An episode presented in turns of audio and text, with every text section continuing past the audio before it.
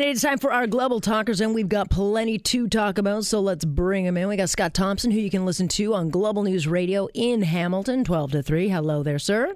Alex, Friday night, good to be here. Good to have you. And Jason Chapman, the boss guy here at Global News Radio Toronto, putting things in charge. Hello, sir. Hello. You really feel like it feels like a Monday? Oh, every day of this week feels like a Monday.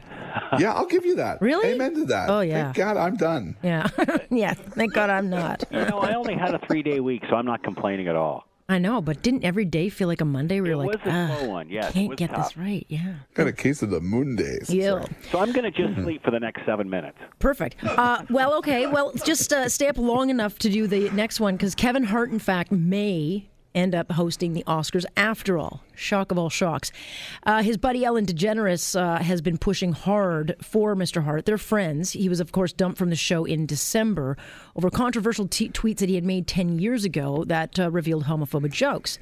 And um, so she's been pushing for the Oscars to have him back. And he was on her show today. Take a listen to, to her thoughts on this issue. So I I called the Academy today because mm-hmm. I, I really want you to host the Oscars. And they were like, oh my God, we, we want him to host. We feel like that maybe we, he misunderstood or it was handled wrong or maybe we said the wrong thing, but we want him to host. What, whatever we can do, we would be thrilled. And he should host the Oscars.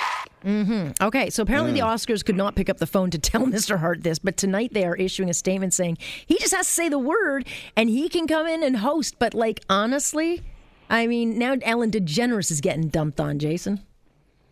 I saw the tweets. She is getting destroyed by trolls. Yeah. But here's where I'm going to take this conversation. This is collusion. I'm going to throw out a conspiracy theory. Yeah. The Oscars set this whole thing up. Yeah. They get nobody to host. I They think I screwed think so. this up. Yeah. No, go ahead. Yeah. No, no, like, I kind of agree with think- you. I yeah, like they they called Ellen and said, "We need a favor. we see you got Hart coming up on your show." I, because none of it makes sense. Hart went on Instagram and said, "Oh, they're they're telling me I have to apologize and I'm not going to apologize."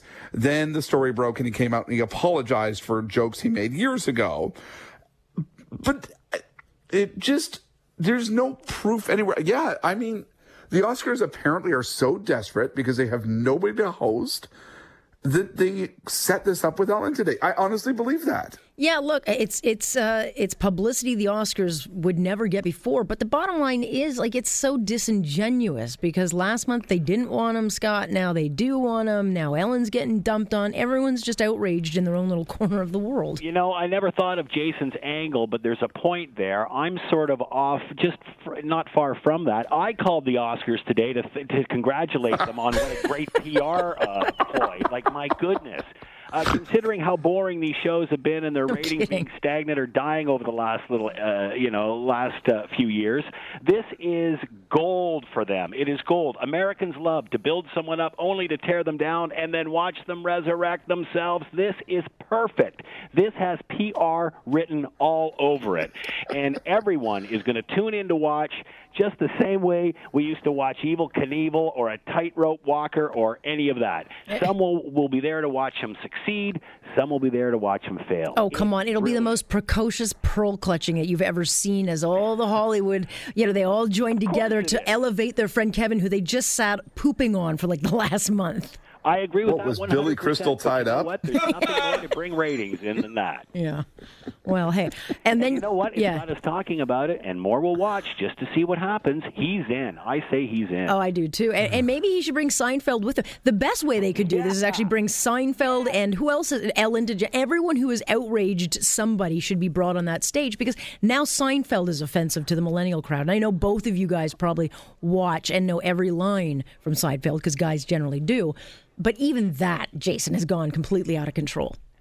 I would agree Amen. with that 100%. You know, I remember the old days watching the Johnny Carson show with my parents, and Don Rickles would come on, and he would just knock them dead with insult after insult after Yeah. insult. Then the 80s came along, and all of a sudden there was a Don Rickles is kind of, you know, geez.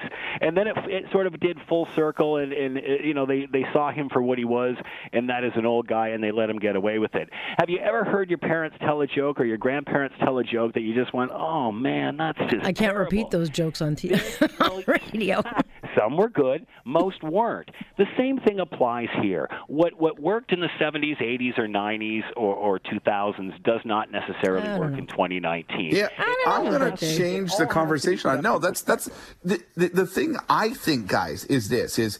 I'm going to take the Rudolph example that happened just before Christmas, where millennials or whoever jumped all over that and said it, you know, it portrayed all sorts of abuse and all that. You have to watch the whole thing. Oh, excuse me, they're the a same great people that will go story. out and buy the Chris Brown Drake duo that's coming out. Like, give oh, me a Oh, that- break. like, but don't even go there. Like literally, if you watched Seinfeld. Mm-hmm. And you actually watched the whole episode, and I understand that if you watch in a clip the episode where Jerry says, "Oh, you know, you can't make fun of gays," there's no problem with that. You might go, "Oh, that's maybe offensive. We shouldn't play." The whole point was is that episode was poking fun at how ridiculous society was in the 90s, Bingo. how they still would do that. They literally was saying, you know what? This is idiotic that we still treat the gay population population this way. Watch the whole show, millennials or whoever tweets and has the ability to change conversations based on their stupid social media feeds, and you might all of a sudden go, oh, that had a really good point. And they're actually this is the whole point of theater is to push and change conversations. Oh, well, oh my goodness, but watch the whole And at show. the- and at the time, that was an extremely cutting edge show. But it would still be today. It is today, Scott. I mean, if, if Benny Hill were still alive today, I'd still be watching him. And you know what? He was offensive. Well, you know, again, people were complaining about the soup Nazi. Last time I checked, Jerry was a Jew. So, uh, you know, again, uh, you watch his show, Comedians in Cars Getting Coffee, you'll see lots of Mm. this sort of thing. He even talks about this. You cannot take something from the past and view it through today's lens. We talk about this all the time. Uh, well, what- what happened to Mr. James? this- Kevin can apply it James. to the Me Too movement as well. Yeah. Yep. All right, guys, I got to leave it on that note. You're I not wish I- very funny, Alex. No, I'm not. That's Nothing why. you.